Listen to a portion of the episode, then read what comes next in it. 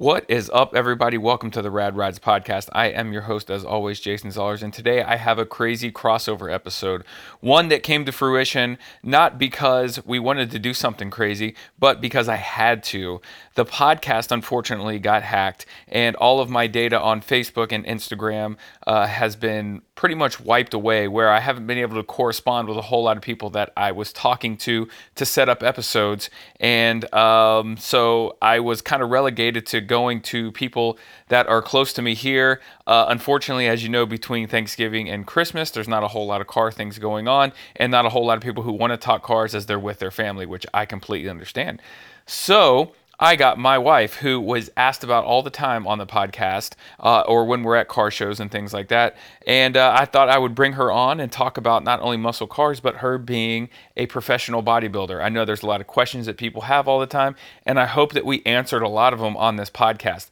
I had a really good time with her. Uh, we had uh, fun just sitting here and uh, drinking a couple of drinks, something that we don't get to do a whole lot of. Had Christmas music in the background. Uh, it was actually really fun, and I had a really good time. But go check her out uh, online, uh, Instagram, jeni.snax, uh, or you can get on any of the pro IFBB pro leagues. You can see her on there. Uh, she's all over the place there as well. You can find her on Facebook uh, at Jennifer Zollars, or you can just get on the podcast and listen because I talk about her a lot as I go to many of the shows and I help her out uh, managing her business and managing her social media and marketing. So, uh, again, I had a really good time. Get online, uh, radridespodcast.com. You can see all of the other episodes there. For people who are listening in the bodybuilding community who don't listen to this on the regular about cars, if you're interested in cars, go on there and check it out. There's, I think, f- this is the 47th episode. So, there's 46 other episodes about really cool cars and really cool people who are building them and the stories behind them. But uh, again, I had a great time. Thanks to my wife for getting on here. I know she's not great in front of the camera and doesn't is doesn't really like being there, uh, but she really got on this and uh, did a really good job. So please, without further ado, welcome to the podcast, Miss Jennifer Zollars.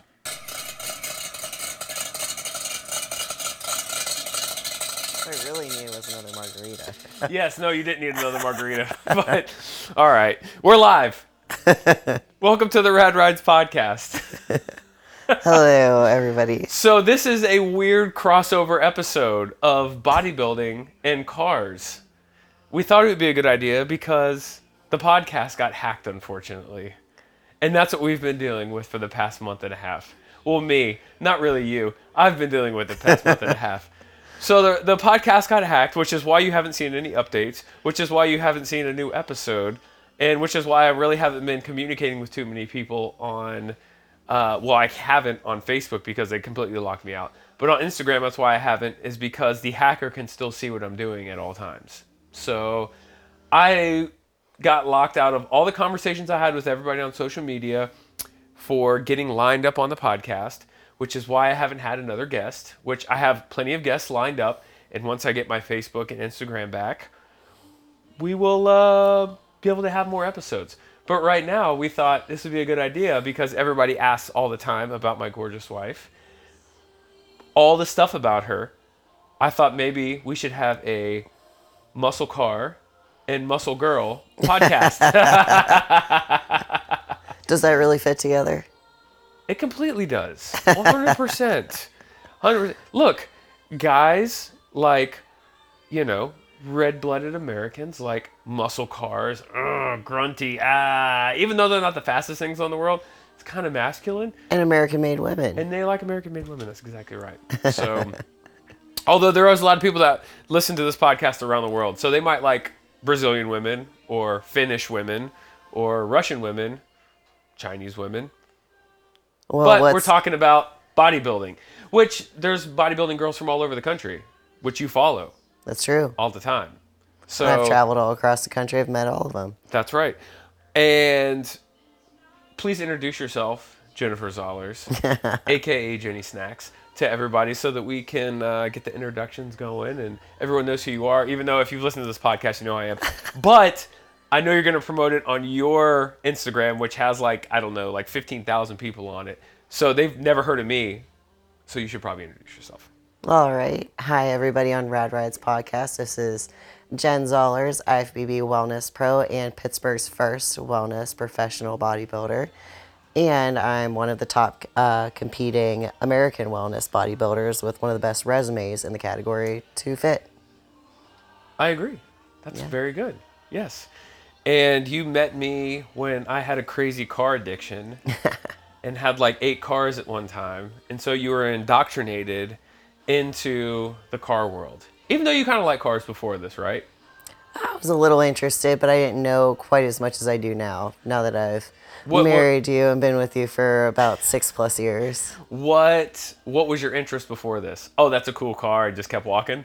Yeah, pretty much. I was not interested in car shows whatsoever. I thought it was a bunch of like old people getting their old muscle cars together and just, I don't know, it wasn't my scene whatsoever. Well, I'm 40 now, so maybe I'm an old person. And sometimes you're one of the youngest people at these car shows, Most but of the time, I'm one of the younger people. Yeah. but I learned so much from everybody that's at these car shows. Yes, and the uh, more that we go to, the more comfortable you get, right? Absolutely. And you like to take the camera there and get some nice photography and stuff. You did it at the last car show. Yep. I do have a degree in art education, so I figured I would start using it to my advantage, and I just love it altogether. I haven't painted in years, but figured I'd dabble into photography a little bit, and it's breaking out a new angle for me in my artistic skills. So, Jason, my husband, would like me to be in front of the camera, but I actually enjoy being behind the camera, taking all these cool shots. Very good. I, I like your shots too. They're very great. uh, so so we'll get to hmm, not one of my what your favorite car of mine is because everybody knows all my cars. But what is like your favorite car overall? Like what's the car that right now you're like always like ooh I want one of those. You make fun of me for this all the time. It's the MG. The I The love it. it's so tiny, but it's so cute, but it's something that I can handle. I obviously can't drive a stick, but But I've tried to teach you multiple times. I know, but I'm afraid to mess up your car.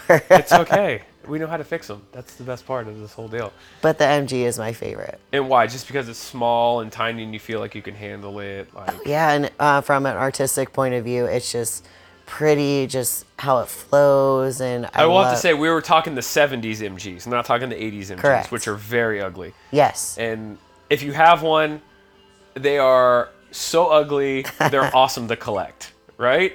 It's like one of those kind of cars. Like the Thing. Like, do you know what a Volkswagen Thing is? Mm-mm. No? It was like an old army vehicle, and that uh, I think it was amphibious. I think you could take it on and off. Maybe not. Maybe I'm wrong. People are gonna yell at me for this, but it was a very ugly car. But it's so ugly that it's cool, and everybody collects them. Mm-hmm. And so now they're like, you know, kind of like a rare thing. You never see them at car shows, but no. no, no. But the MGs that I like stick out like no Yes. other. Everybody looks at them. I know you don't like them because they're too tiny. I can't fit in them. That's well, the obviously I'm only five five, so it's like perfect for me. Yeah, exactly. So how am I gonna ride in it? I'm gonna look like uh, Barbie in the Barbie car. You know what I mean? Head sticking out the top of the windshield. Hey, it's not about who's riding in it. It's about what the car looks like with people in it. Okay. All right. All right. And so, as you've seen all the cars and everything that we've like hung out around and everything like that, do you like the muscle cars? Do you like the trucks? Do you like big jacked up stuff? Do You like lowered stuff?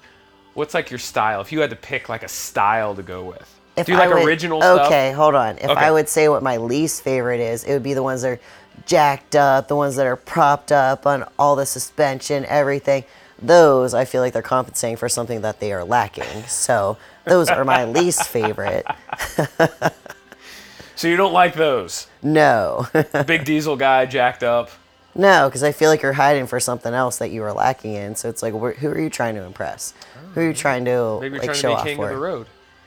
Mm, no, I can see right through that, and every oh, other woman can see right through that. Oh, see, okay, you're hearing it, ladies. You're hearing it straight from the source here. That's what ladies think. Jacked up truck guys, which I've never had a jacked up truck on the show because it seems like every time I line one of them up, they like have something break at the last second, and then they're like, I don't want to do the show because it's broken. I'm like, I don't care if it's broken. I don't care if it's in a million pieces. Like, it's about building in your garage and like working on the car. I'm glad that it broke Right. because nobody's car is perfect all the time unless you buy a brand new car. No, and it's not about whose car is souped up the most with all the latest gadgets, all the latest technology. That doesn't make the car itself. And I know your favorite car that I own is probably the least technical, probably the most basic bare bones version of a And car which that one I is own. it? The 1966 F100. I know, and I've warned you many times of all the cars that you have, do not sell that I know. one. I know. And Angelo has tried to buy that truck from me a, a few times, and I told him no. I said my wife would priceless. kill me. My wife would divorce me if I uh, if I sold this car. Sorry. Hey, And why do you why do you like that? Why do you like that truck so much? it's just priceless and it's timeless. It's one of those cars that it's a once in a lifetime vehicle that comes to your attention, even the color of it, how well it was preserved over the years. And it's just one of those cars that you look at, you think nothing needs done to it. Right. Why mess with it as it is? If it is truly as beautiful as, as it in its original form, then that is the car that you need. I feel mm-hmm. like original cars should not be messed with so much, like all these souped up and tricked out and custom made cars. I feel like you're losing the edge of what that car really meant in the beginning. What if it was all beat up and rusted through and everything like that when they got it?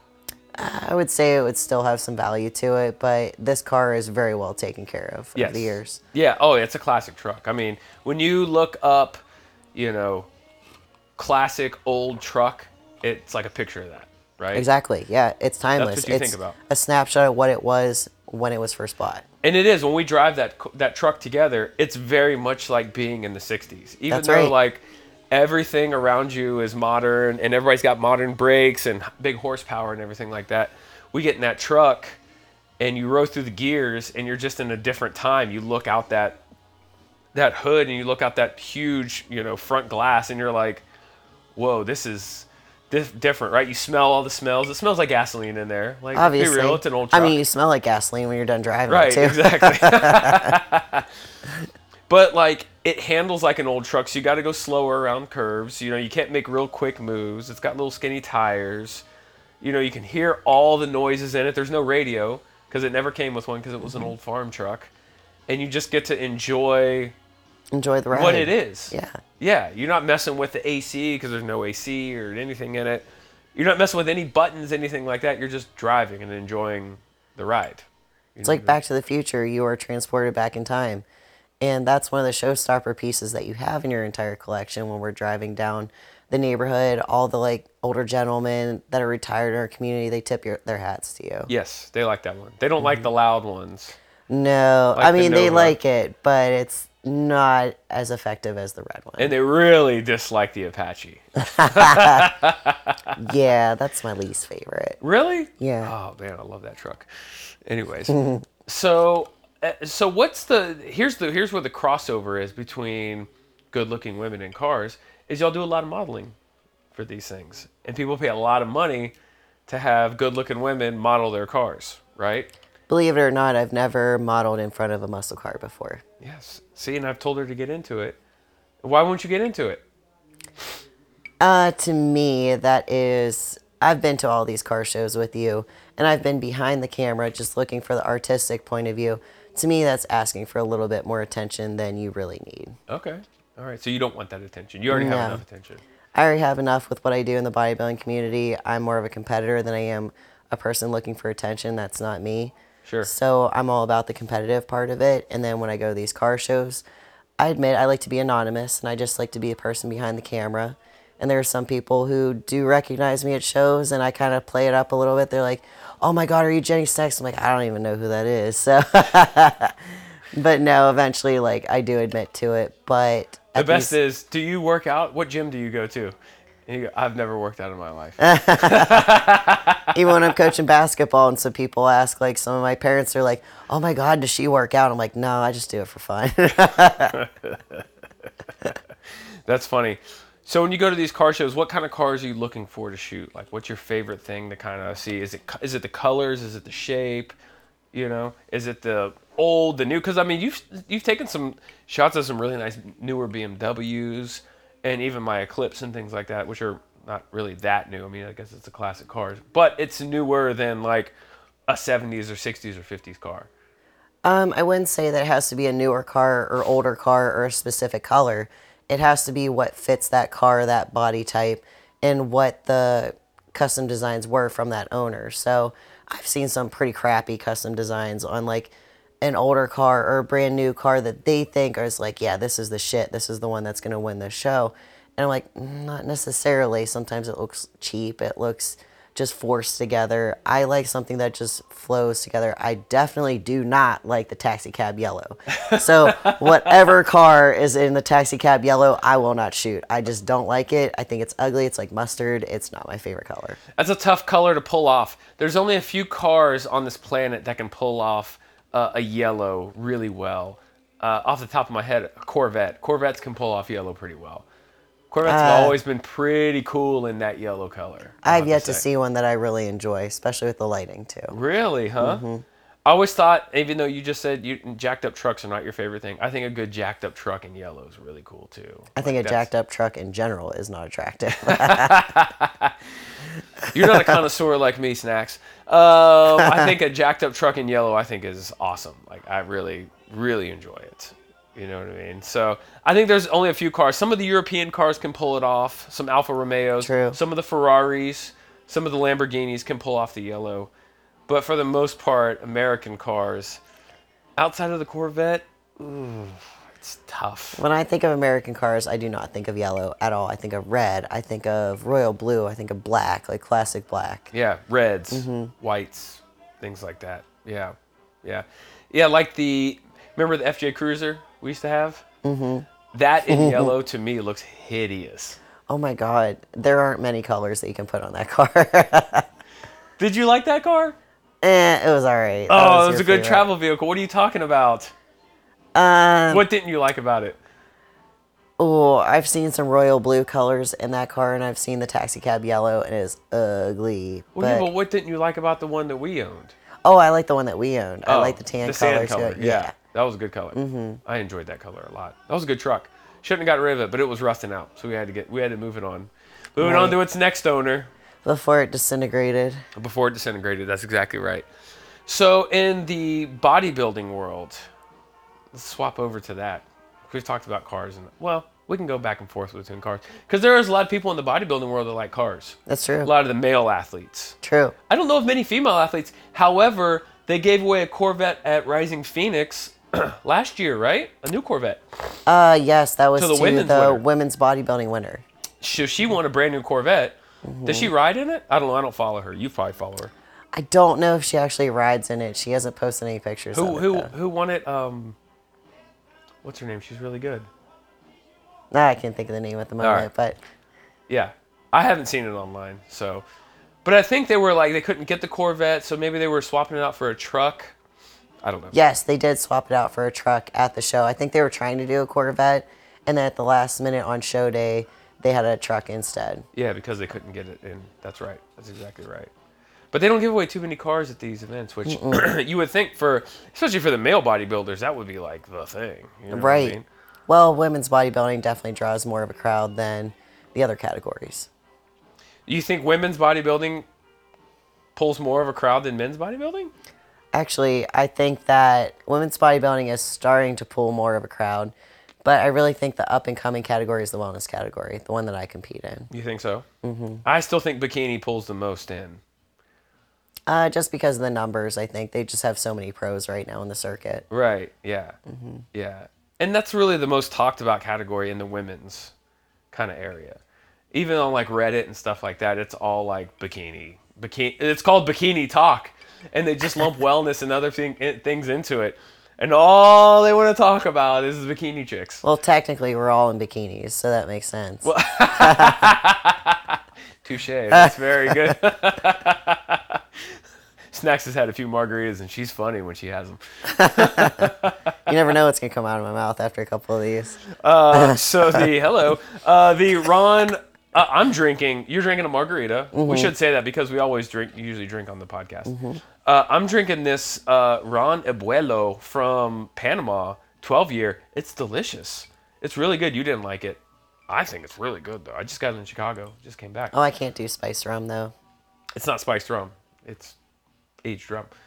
But you're drinking a margarita, which you've been drinking all day long. Yeah, since about three o'clock. And is that your go-to? Um, yeah, I would say so. Every time I get a chance to unwind a little bit and actually enjoy normal life for a little while. Yes, and that doesn't happen too much. No, I'm always on the go. It's not just bodybuilding, but coaching basketball. My own clients, I'm busy 24 7. Yeah.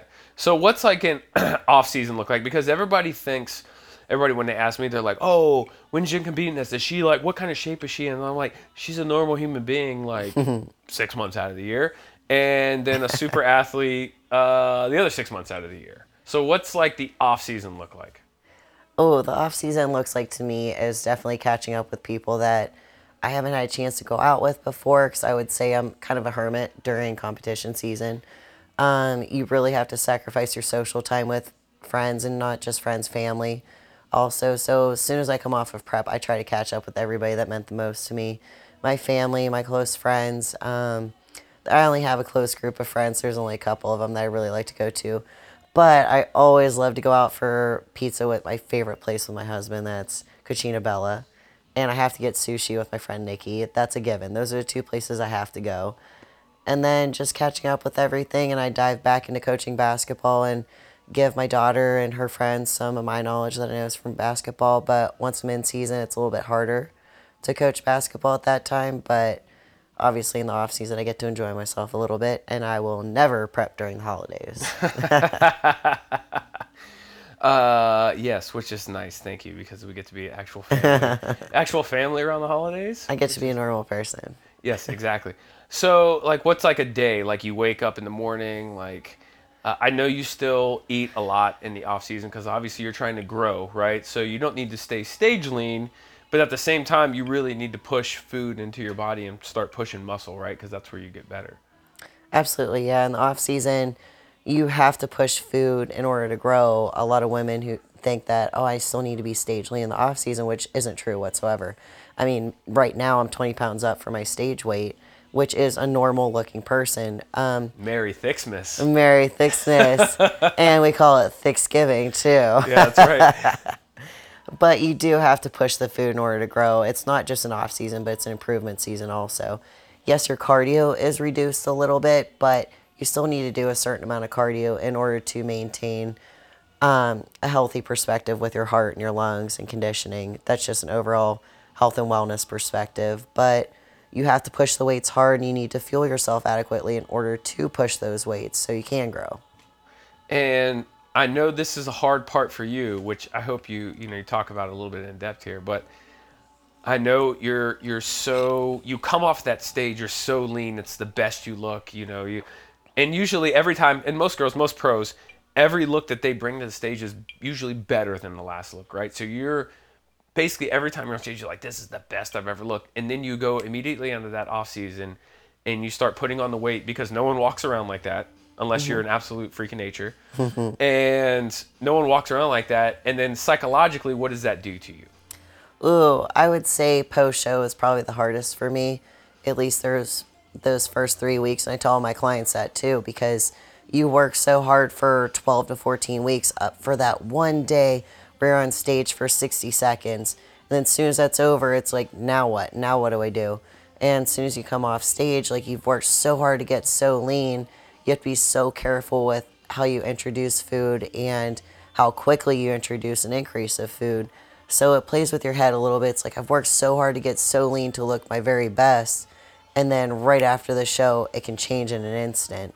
So you take in whatever cheat meal you do after that and you increase the inflammation, the water weight retention, and weight will skyrocket in that first week. So it does mess with your head. And I call that the post show blues. We all get that. And if you don't get that, well, then you're just not superhuman. but I think a lot of people hide that on social media and they don't want to admit it, how hard it is post show. And I'll admit it myself, like it messes with my head. You work so hard to get your leanest and your best in shape. So afterwards, obviously, when you gain a little bit of weight, you think, oh man, like, am I not my best? Like, what is my audience going to think? And you don't want to post those post show shapes, those post show videos, those post show pictures. And I think a lot of women don't post those because they're afraid of what their audience is going to think. But I think more have here lately. I think it's become a little more real, and I think that's a good a good swap because when I was growing up looking at all these bodybuilders, obviously the only outlet, oh my god, I'm dating myself, was magazines. right? So every time you saw a magazine cover or something, these guys were ripped. They were in shape. They had done the photo shoot literally right after the show or right before the show. Right. And those guys were just in, you know, immaculate condition. Whereas now, you know, like yourself, people who follow you, you they see your day-to-day life and they mm-hmm. see the changes and you can't fake being stage lean all the time unless you went out and did a big photo shoot beforehand and had just a bunch of extra photos laying around of you when you were freaking lean. You know what I mean? But that's not real though. And that's not really the It's not. the life. And there's one social media user, Goob, who actually exposes some women who, uh, like, what we say, cook their photos or Right. doctor up their photos.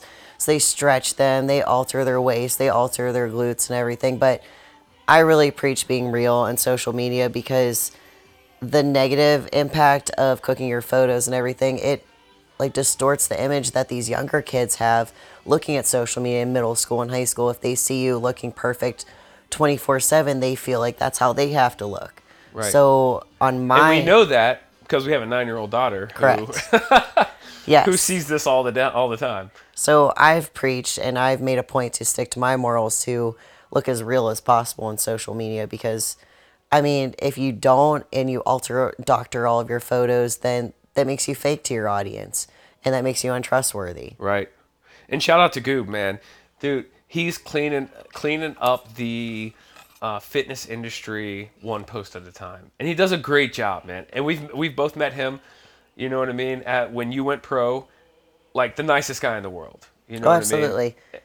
And some people give him a lot of flack for what he's doing, but I honestly think it's great for how we have a social media driven world right now and he's exposing all the fakeness, all of the doctored AI generations that people use on their social media. It's so fake and it's not who that person really looks like. I mean, you and I went on vacation what to Punta Cana Right. and we sat next to a girl on the flight the whole way back and we basically watched her alter every single photo that she had Yeah, that, was she wild. took on I that forgot trip. about that. Yeah. yeah. that was crazy. And it really does um like it pulls back the curtain a little bit on I guess the bodybuilding industry, right? Of like hey man, like we're we don't look like this all the time. No. You know what I mean? And you know, it's it's the re- it's it's something people don't want to see, but they need to see, right? They want to see you at your best every time. They want you to be a superhero every time they open up their their social media. But that's just not the way it is. I mean, there are some freaks out there. There are some women and, and guys who stay stage lean, and I don't know how they do it, but they stay stage lean and they look great all season long. You know what I mean? But for the majority of the women out there and men, like they all go through the same thing, right? I mean, we've seen all the pro bodybuilders that we've we hang out with and everything. We see them in their off season; they look like normal human beings. I mean, Absolutely. they're big. Don't get me wrong. Yeah. Like you, you can tell when someone's been, someone's listened. You know what I mean? Oh, yeah. But at the same time, they don't look like uh, a freak walking around all the time. You know what I mean? Well, I feel like the audience that you attract should be who you want to be. So I present a more real image of what I look like in the off season and in season during prep. That's the audience that I want to keep. I don't want to keep a fake audience that only wants to see how good I look on stage day. That's not going to be me 24 7. Right. That's like a little slight glimmer of what I look like, maybe like 0.1% what I look like during the whole year. 365 days a year, that's not what I look like. So I'd rather have an audience that wants to see me in every shape or form. Right. And it also helps out when you're talking to clients who you want to coach to be mm-hmm. real with them, right? That Absolutely. like, hey, like if you want to be with me, I'm going to get you big. You're going to look big in the off season. Right. But at the end of the day, when you show up on that stage, you're going to be in shape, ready to go, conditioned, and you and as a competitor, I think that needs to be told ahead of time because they, you know, probably see the rest of these women who are stage try to stay stage lean, you know, and it just doesn't work out. Especially for the younger people who need to gain muscle. That's right. Um, and I think that actually a lot of men, like my own husband including, they like to see women a little bit more curvier. They like to see them a little bit thicker in the off season. And it took me a while to get used to that also to make sure you were comfortable with how thick I was and how curvy I was in the off season. You ended up loving it.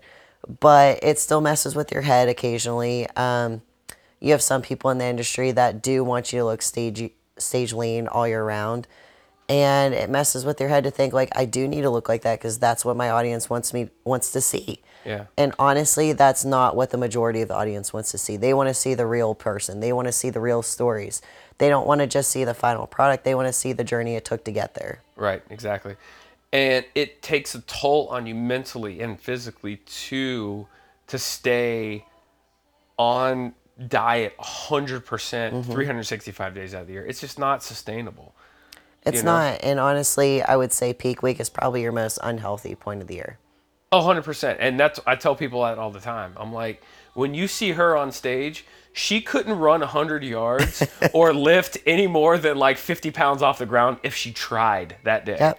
If I was like, if you want to mess with a bodybuilder, the biggest bodybuilder in the world, you mess with him on show day because all you got to do is push him and run away, and he's either going to fall over or he's not going to be able to catch you. One of the two. Yeah, because those people are either dehydrated or, yeah, like their joints are pushed to the brink, or you've dieted so hard that like you're on the very edge of what's called the perfect physique, but not the perfect performance physique. Yeah.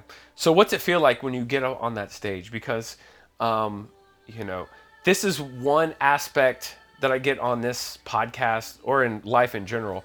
I've never done anything like that, right? I played in college football. Like I understand, you know, crowds around you watching the game. You kind of, you know, do it out.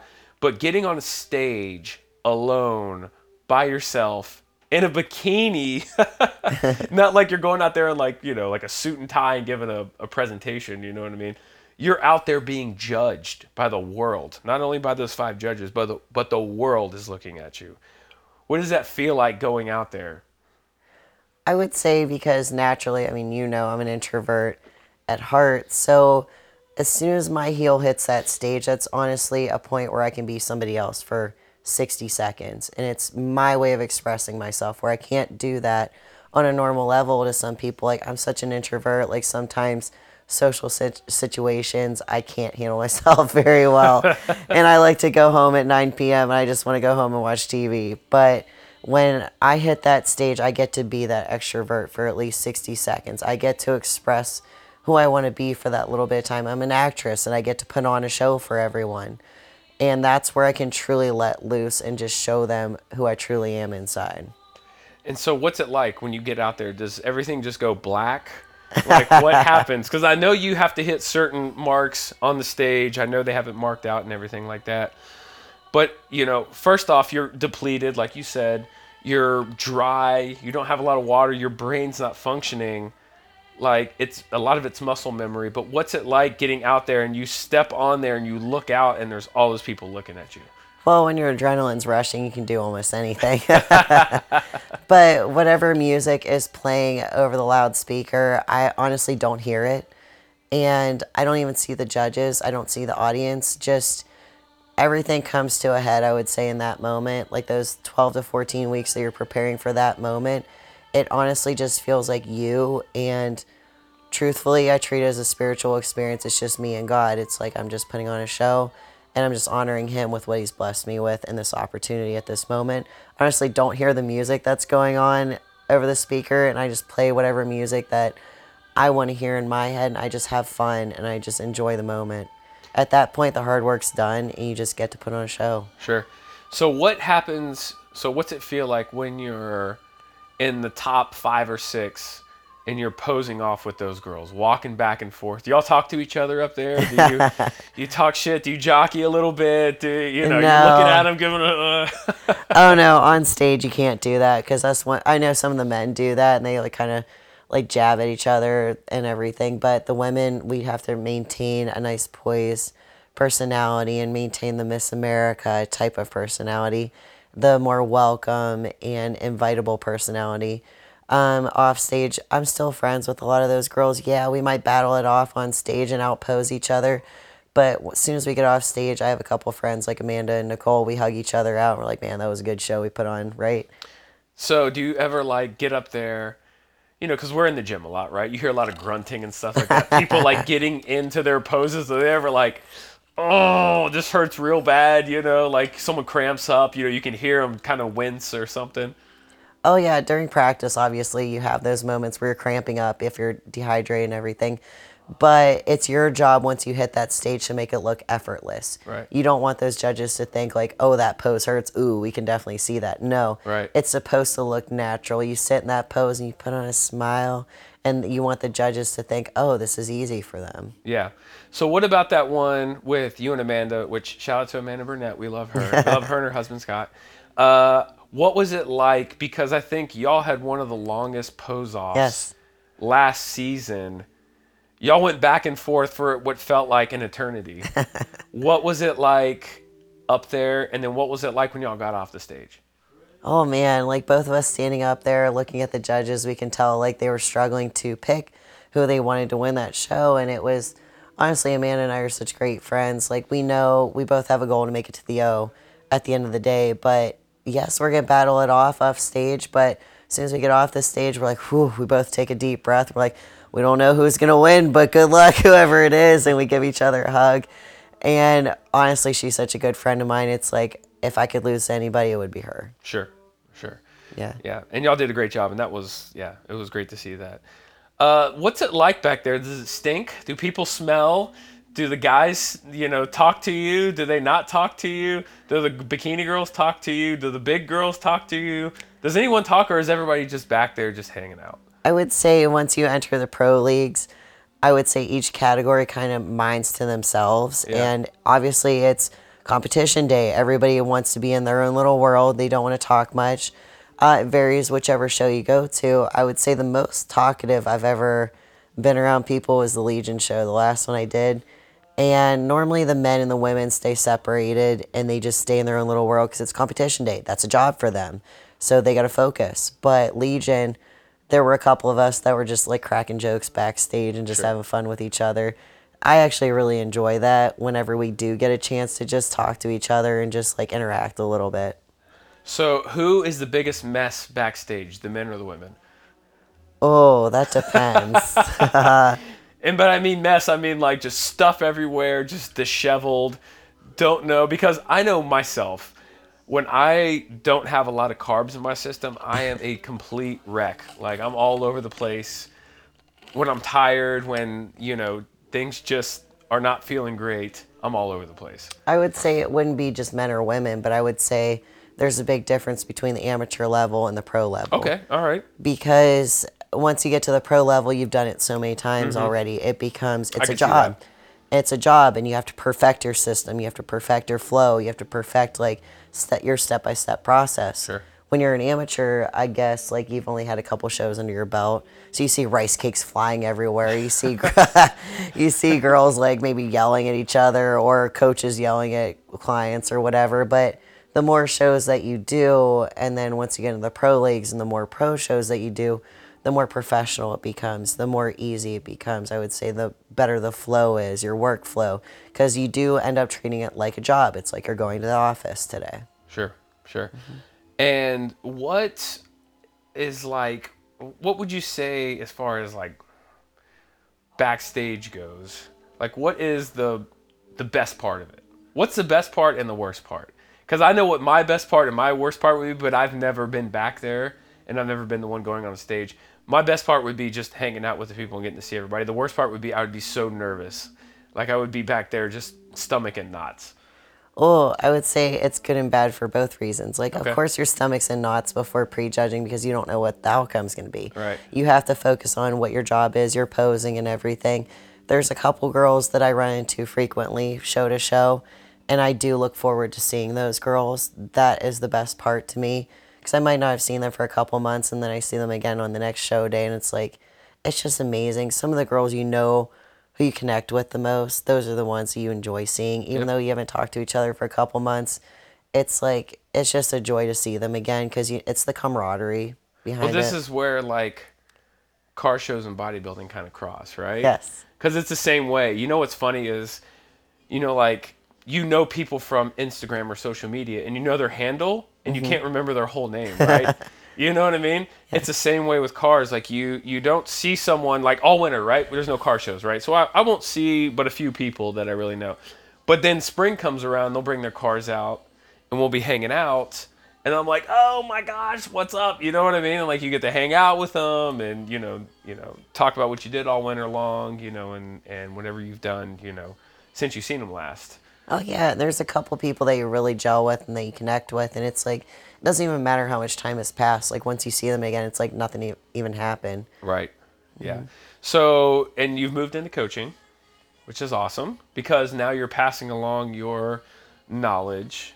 And so we both coach basketball as far as our our our, our young women's basketball teams, which is fun.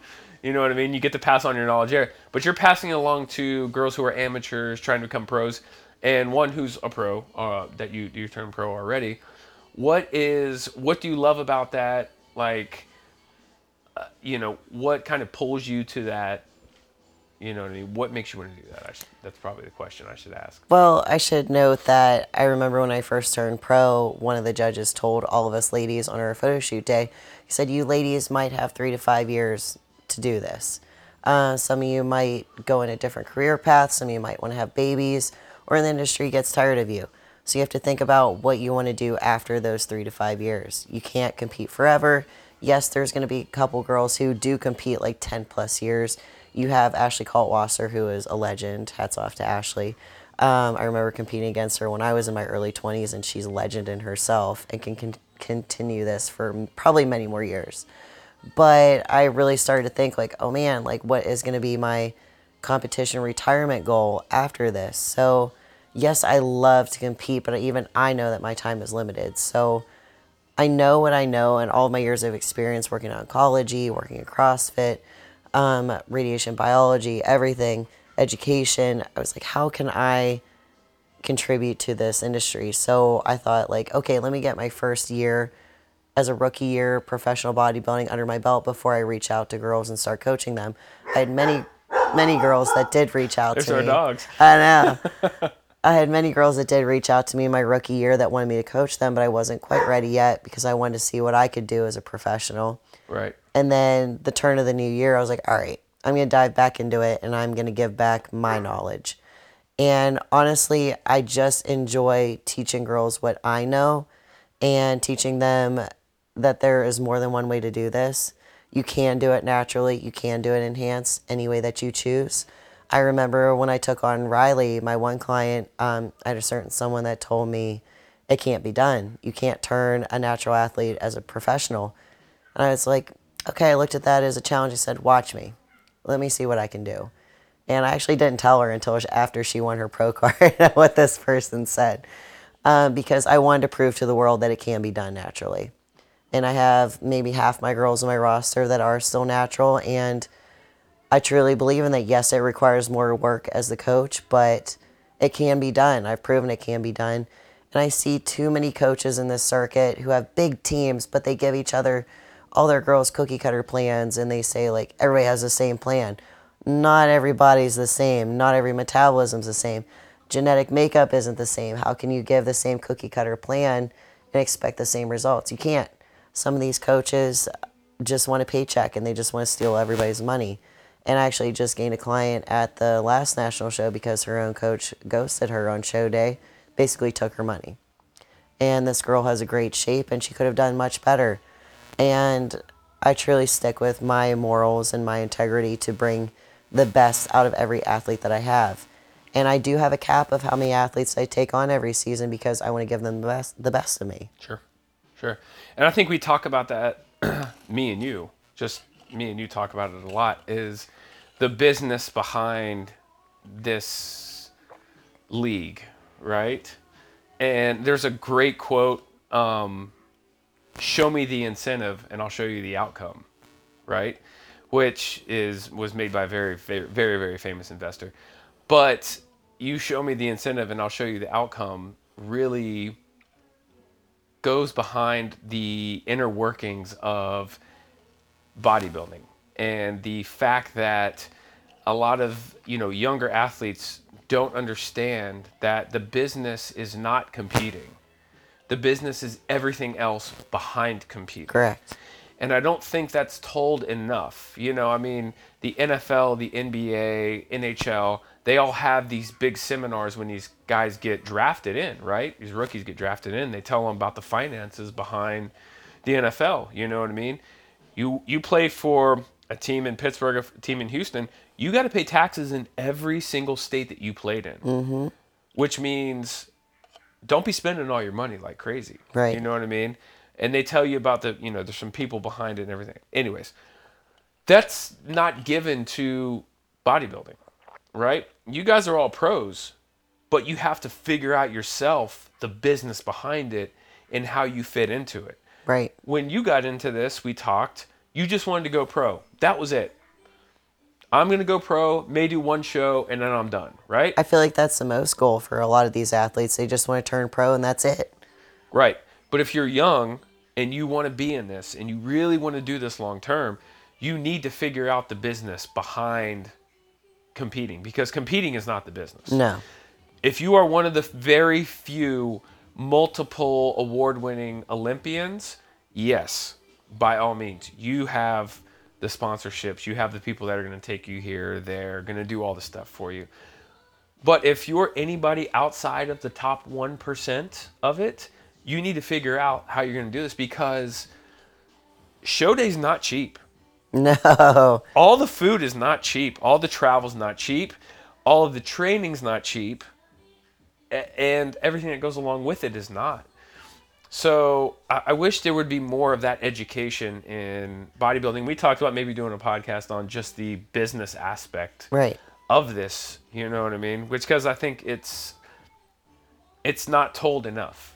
You know what I mean? And you know, personally, I think that the league relies on the competitors, and I don't think the competitors understand that because everybody wants to just get in.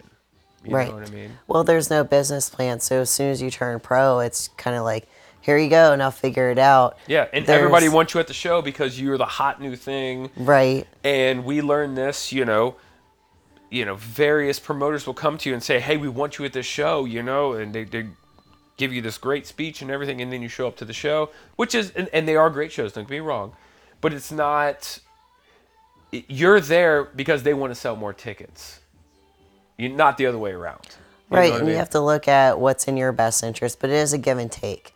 Obviously, you need those promoters to give you that PR, and they need you also to fill tickets to sell those tickets. So you have to look in what's your best interest as far as travel and what you're investing in. It's like how much do you want to invest in show to show, or how far you want to travel, um, or the time frame that you want to travel in. It's like maybe this next six months I need to build up my client book as far as my coaching business, or I need to get on stage right now in order to generate a bigger PR move for me to get more clients. right So honestly, the more that you're on stage, that's the best PR that you can have and the most exposure in order to generate those clients. Yeah, and we're in a great position, and we talk about this a lot. Is you know, fortunately, we're one of the few, you know, probably families. Well, there's probably a lot, but we're one of the few that don't rely on bodybuilding to pay our bills and our paycheck and everything. We're in a comfortable position where we don't have to win every show. You know what I mean? We don't. You don't need a roster of a hundred athletes because we need to pay our bills, you know, for for our house and our food and all that stuff, you know. So we have that uh, comfortability to sit back and really look at it from a different point of view. Whereas if you were a 21, 22 year old struggling, maybe working, making forty, fifty thousand dollars a year, and you're spending thirty of it on bodybuilding. You know what I mean? You need to win a show. You need to do this. You need to do that. Right, and there's more pressure on certain athletes that might be a single person, a single female or a single male who doesn't have a spouse with a second income. Right. Because this is a luxury sport, so you do have to weigh the pros and cons of how many shows you can do a year. If you are that single person, you don't have another income. So you have to really be smart about how many shows you can do per year or back to back in order to generate like an income to pay for those shows too. Yep, absolutely, thousand percent. So, like I said, there's a business behind the business, and I wish more people saw that. You know what I mean? Because it's not. I'm gonna go work out as hard as I can. I'm gonna eat I'm gonna eat strict. I'm gonna do all my cardio, and I'm gonna get on stage, and I'm gonna win every show. You know what I mean? It's there's so much more into it than that. You could be the most disciplined person, have the worst business plan, and you would fail every single time, right? Yeah. I mean, it just is what it is, you know. So I wish there was more of that. So, but what's your favorite thing about competing? What do you like the most about it? Oh man, I just love to push myself and just I don't want to say hit the extreme, but just know what my cap is, what my best is. Sure. And that's honestly what God himself has provided for me. It's he's given me the tools, he's given me the toolbox. It's just what can I do with this toolbox? Everything in this little box, it's up to me to decide how I can use them. Mm-hmm. And to me it's a spiritual aspect and once I make it to show day, it's just me having fun with it. I truly love just competing and just doing the best I can. Um, it's not for the attention, it's not for the fans whatsoever. Like, I could care less about that. It's just bringing my best every time and just improving myself from show to show. Sure, sure. And then what's the worst part about it? Oh, the worst part. oh, man. this is the best question. There's a couple different things. I would say. Just give me the the worst, just the worst. Okay, I would say the worst would be since I turned pro. I, I could, I guarantee, like, people would say I'm pretty naive and I trust people too much. So I would say learning who you can really trust in this industry. Um, I think that's a good one. Yeah, because I am very naive and I like to think that everybody means well and everybody means the best. And there's a close circle group of friends who I've been friends with before I even turned pro, and they've still managed to be my close friends. That's Nikki, Sam, and Keith. I mean, shout out to those guys. Um, but you really have to be careful who you trust in this industry. Some people use you to just get ahead. I learned that this this last year was definitely a learning year for me, as far as who really has my best interests at heart and who really are my true friends. Sure. So I would say that was the biggest learning curve this year, and I still maintain a small circle. And I don't want to say that I trust don't trust many people, but you do have to be careful Yeah. because sure. everybody wants a piece. Once you turn pro, Well, I think it goes back to the business aspect, right? Yeah. I mean, it everybody want there's an incentive in it for everybody. Right. You know what I mean? Yeah, So- and there's an opportunity for everybody. Obviously, when you turn pro, you have a bigger audience. You have a chance for someone else who might be associated with you with you to be associated with that audience, and they, at some point, when you become a higher status, everybody wants a piece of it, and everybody wants to be a part of that. Everybody wants to be a part of that spotlight, and you have to do your due diligence to figure out who those ones are and to weed them out, pretty much. Sure, hundred percent. Um, so we we can't like do a podcast without talking about Instagram creeps. Yeah, I wonder where this one's going. and uh, how creepy um, Instagram is. Because I would say yours is pretty pretty PG. There's occasionally there's some stuff up there that's a little you know out there. But what uh, what how what's the Instagram uh, creep situation like? Oh, it depends on what you post too. oh man. Okay, so if you do a couple photo shoots and you might post like a PR photo shoot like recently, I've learned from my my biggest photo shoot, which probably would be Hawaii, every time I post one of those vid- uh, videos or photos, that's when my DMs get bombarded with, "Hey, do you sell content? Hey, do you have an OnlyFans? hey, do you sell this? Hey, do you sell that?" I go, "No." which which if you're doing the OnlyFans and all that stuff, we are not we're, not shitting on you by any by any means. That's for you know for you. Like people got to make their money. There's a lot of money in it. But again, you're not in bodybuilding. We don't make that like that. We don't have to pay our bills on that. You know, what I mean? No. which is great. It's just a great convenience to have, a great you know luxury to have. Yeah, know. and I've maintained my morals and my integrity as far as like what image I want to present. I mean, I coach basketball in the evenings for fourth grade girls, and I have parents that I have to answer to. So I need to maintain a positive image on not just social media, but to those girls also. Right. So to me, that means more. That's more important to me than just selling my images for whoever wants them to see the, my most vulnerable side, which I would personally, I don't want to shit on anybody that does OnlyFans, but I would rather go broke than have to resort to that. Sure, sure. And I mean, let's be honest. You're wearing uh, a few inches of cloth on stage, anyways. You're pretty much seeing yourself. yes. I mean, that's enough exposure for one person already. so. It's not that kind of show, Jen. That's right. I remember when I first got in the industry and I didn't really know how to pose very well. And I posed with some of the higher ups in the industry and I just happened to bend over slightly in my back pose and they go, Hold on, Jen. They go, We want it to be a more suitable show for an entire audience. We don't want it to be that kind of show. And I, oh, I get it now. That's awesome. So, looking to 2024, are you excited? Are you nervous? Do you not know what to do with your hands? do you just no, I'm more excited than anything. I'm like a racehorse at the starting gate, like just ready to go as soon as my coach gives me the go ahead. Right, right. And I think it's gonna be fun. I'm enjoying this more. I'll, I'll, I'm not gonna lie. That very first year that we did it, it was nerve wracking. It was fun, but I was like, it was nerve wracking. It was tough on our relationship too.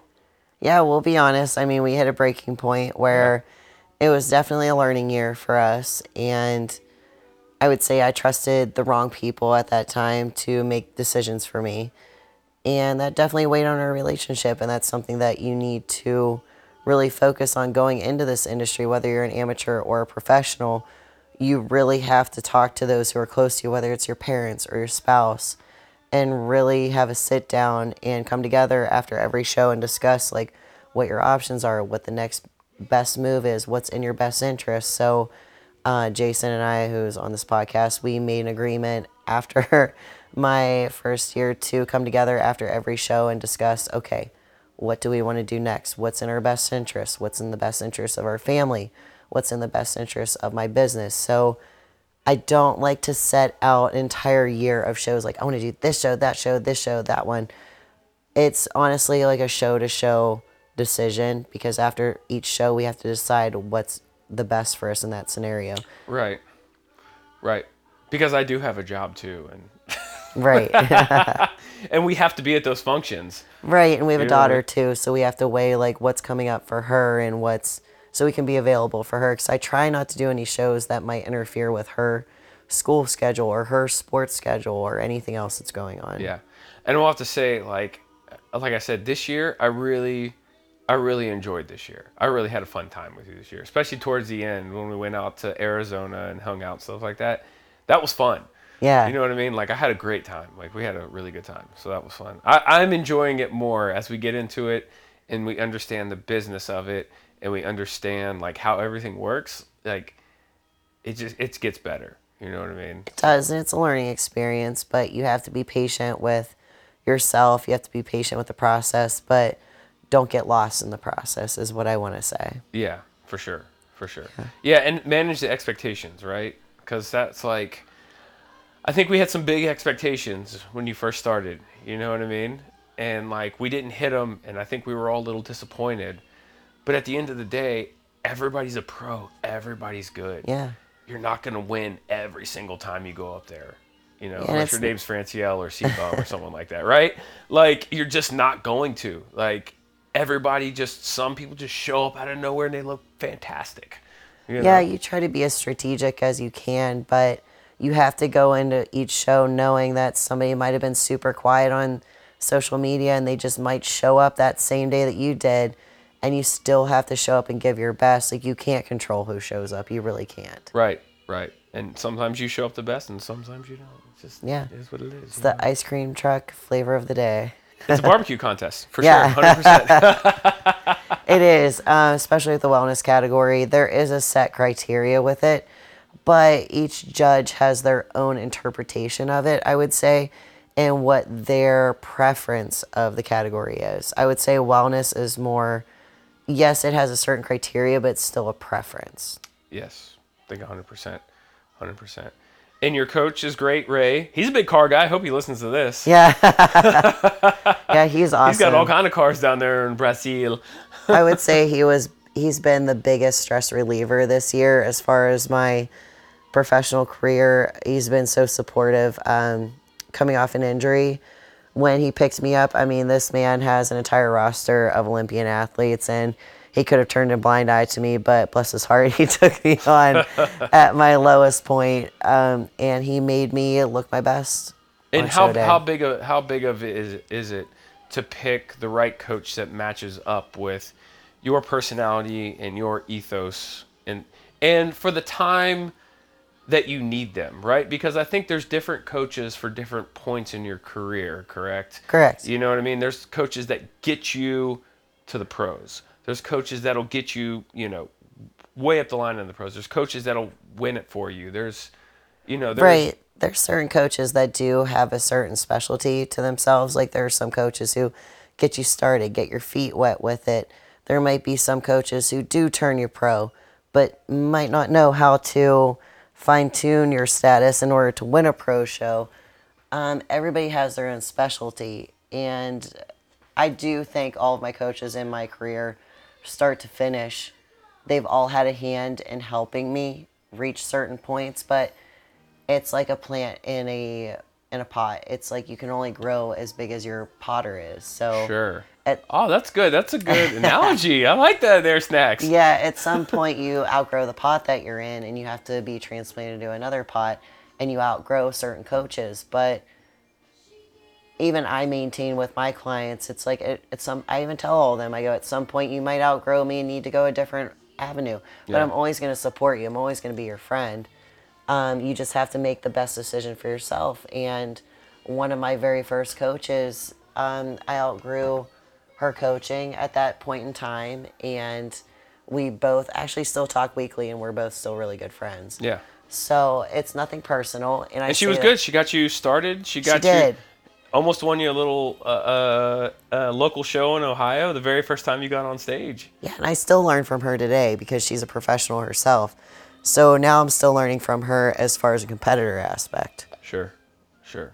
Awesome. Well, anything you want to shout out to anybody? You want to talk about cars a little more? Or? no.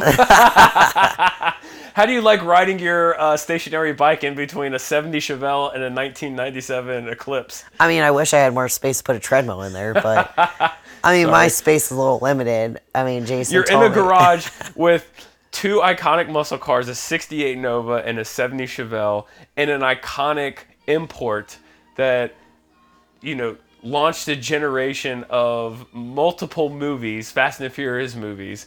That car did it right there next to you.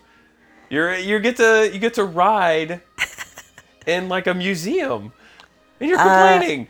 Pretty much, I get to ride my little vehicle and my little bike. But every time I post a little selfie of me doing my fasted cardio at 5 or 6 a.m., everyone's like, oh, what kind of car is next to you? What kind of car is on the other side? It's like, don't even worry about it. Why don't you have any questions about my little bike that I'm riding? um, but no, you like, get to work out in the museum, snacks. I mean, come on. What, what more could you want? I know, I do want a treadmill in there if you'll let me. No. no room. I'm sorry. But no, like I the last note that I want to leave with everybody is whether you're a professional or an amateur, you have to enjoy your off season or improvement season also. Yes, that's the time to really make improvements and grow your body and push the food as much as possible, but take the time to enjoy your family. Take the time to enjoy your friends. I mean, you hear our Christmas music in the background. We're sitting here next to our Christmas tree that's lit up and our fireplace that's on, but I mean, every year there's a season for everything, there's a reason for everything. And take the time for everything. It can't be all just, it's not always sunshine and rainbows. There's some good times, there's some bad times. Uh, if you follow my Instagram, you can see some of the good times and the bad times, but just try to be real with each other, be honest and open with one another. Um, we're not all superheroes as pros. I know some women like to put the best part of their season on Instagram, but that's not reality. I like to be as real as possible with my audience, and I would expect you guys too. I honestly think more people would respect you that way. I like So, that. It's time to change the culture in bodybuilding and fitness, and I'm glad there's people out there doing it right now. Yeah, absolutely. I mean, you see NFL players or NHL players that go home. They intro, they reintroduce themselves to their families. They catch up with people that they've missed out on. Yes, there's sacrifices in bodybuilding. I've missed out on so many social events with my daughter, with my husband, with my friends, but those that stick around when you can reintroduce yourself back into society are those those are the ones to hold on to. For sure. For sure. So, where can they find you? where can everybody find you? Online, on social media? Uh, well, my Instagram handle is Jenny J E N I dot S N A X. So Jeni Snax. That actually was a joke in the very beginning. It was. I know when I first started doing CrossFit. Um, well, I'm still always hungry, but that's always the joke is that I'm always hungry. So my husband, who runs this podcast, thought it'd be hilarious to change my Instagram name to Jeni Snax. It was like Jennifer one five seven five three nine two. Like no, that was lame. Come on, man. so I actually transitioned once I started doing bodybuilding, and now I don't even think anybody knows me by my last name. They just know me as Jeni Snax. yeah. Yeah, Yeah, you weren't funny before you met me. oh, thanks. no, I was pretty serious about life. Yeah, you were. Well, you. you had a pretty tough, tough, tough up until that point. that could uh, be for another episode Yeah. in the future. So, uh, so Jenny Jeni Snax on um, Instagram, which is crazy that nobody else has that handle. You are, it's not like one, two, three, four, five. You know what I mean? Right. Whatever. Uh, where else? TikTok, right? You're dipping into TikTok. Oh yeah, I'm starting to get into that. Raindrop TikTok. I feel like I'm too old for TikTok, but a couple of my friends convinced me to do it. So Okay. All right. I'm not on TikTok, so I don't know anything about it. uh, Facebook. Uh, rarely. I only stay on that for my daughter's sports. I hate Facebook. Just letting you know. Okay. What's it under? Oh, just just Jennifer Zollars. Jennifer Zollars, and then they can find you. What's your website? You got to think about all this. Oh, yeah, Man, my, you're not good uh, at promoting yourself at all. I'm good at promoting you. Go ahead. I know I just dive into the hard work as it is. I don't necessarily think about the PR so much. Right. But uh, my website is snaxinthewild.com. It's pretty simple. Snacks, S N A X, in the wild. And you can And check you out- created that all by yourself. I did. Yes. And what's so surprising about that? Nothing. I just I thought it was great. I think it's a good looking website. Yeah, I feel like everybody should have a good website to promote their coaching styles and just their personality. I mean, what you see on social media isn't necessarily everything. What you see on their website isn't necessarily everything. And when you're choosing coach, you should have a conversation with them to figure out what's best for you. Yep. And if they want to work out with you, where are you working out at now? Anytime Fitness. Yeah, we And- love that place. It's like a it's like a private gym. No one goes there. And CrossFit 519. That was actually like a coming home moment. So Yeah, so if you want to go work out with snacks, go to CrossFit Ni- 519 because Dia's over there, and Dia would love to have you in there. And, and absolutely, out. that's one of the best CrossFit gyms in the Pittsburgh area. yes, And we uh, love them. Them That's and, and Mount Lebo, we love you both. Yeah, that's where my out fitness journey actually started. And just recently I went back there and just the people are great, the community is great, people are so supportive and it's it's like home. Yeah, yeah. So we love that place. Um, for me, we're just waiting on Meta to get back to me on when I'm going to get my Facebook and uh, well, I have the Instagram, but it again, there's someone watching it, so it's tough for me to post stuff on there. Well, what I mean? if you would like another crossover of bodybuilding and muscle cars, uh, shoot Jason a separate message, private message, to let him know if you yeah, want let more me know if these. you like this or not. I'm sure by now people are like, uh, I'm out of here. this isn't cars. This is bodybuilding. No, I'm not listening to this. But we But the figured we- bodybuilding people are probably listening to this right now. Yeah, but we figured we'd do something a little different for everybody around the holidays. I mean, a little shake up, a little change up for Yeah, everything. you might as well try it. You know what I mean? Like, what's wrong? You know? I Yeah, mean? let us know what you want to hear in the future if you want to continue this. And Yeah, maybe Snacks will have her own podcast. yeah, we'll see if you want more knowledge from the bodybuilding community. we'll see. uh, um, I'm trying to think what else. Um, for everybody who I have talked to on Facebook and Instagram, just hold your horses until I get my stuff back, and we'll get podcasts lined up for the new year. Um, trying to think. Anybody in the bodybuilding I want to shout out to?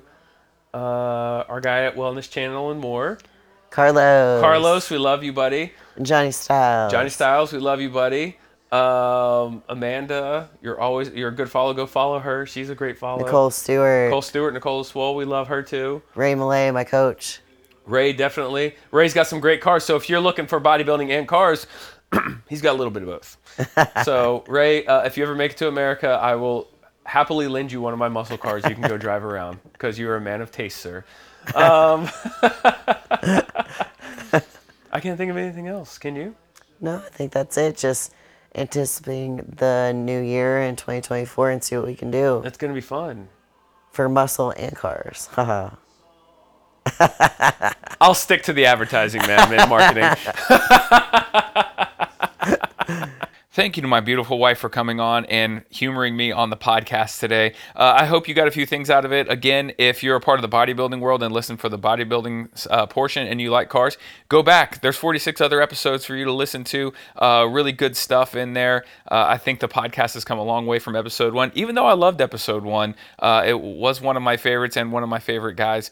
Uh, I think it's come a long way, and I think 2023 was a very big year as far as growth for the podcast. But again, go online, www.radridespodcast.com. You can see all the episodes on there. It streams everywhere if you want to do that as well. As well as I'm going to start putting these episodes on YouTube. Uh, there's going to be a lot of pictures that I haven't been able to post on the website.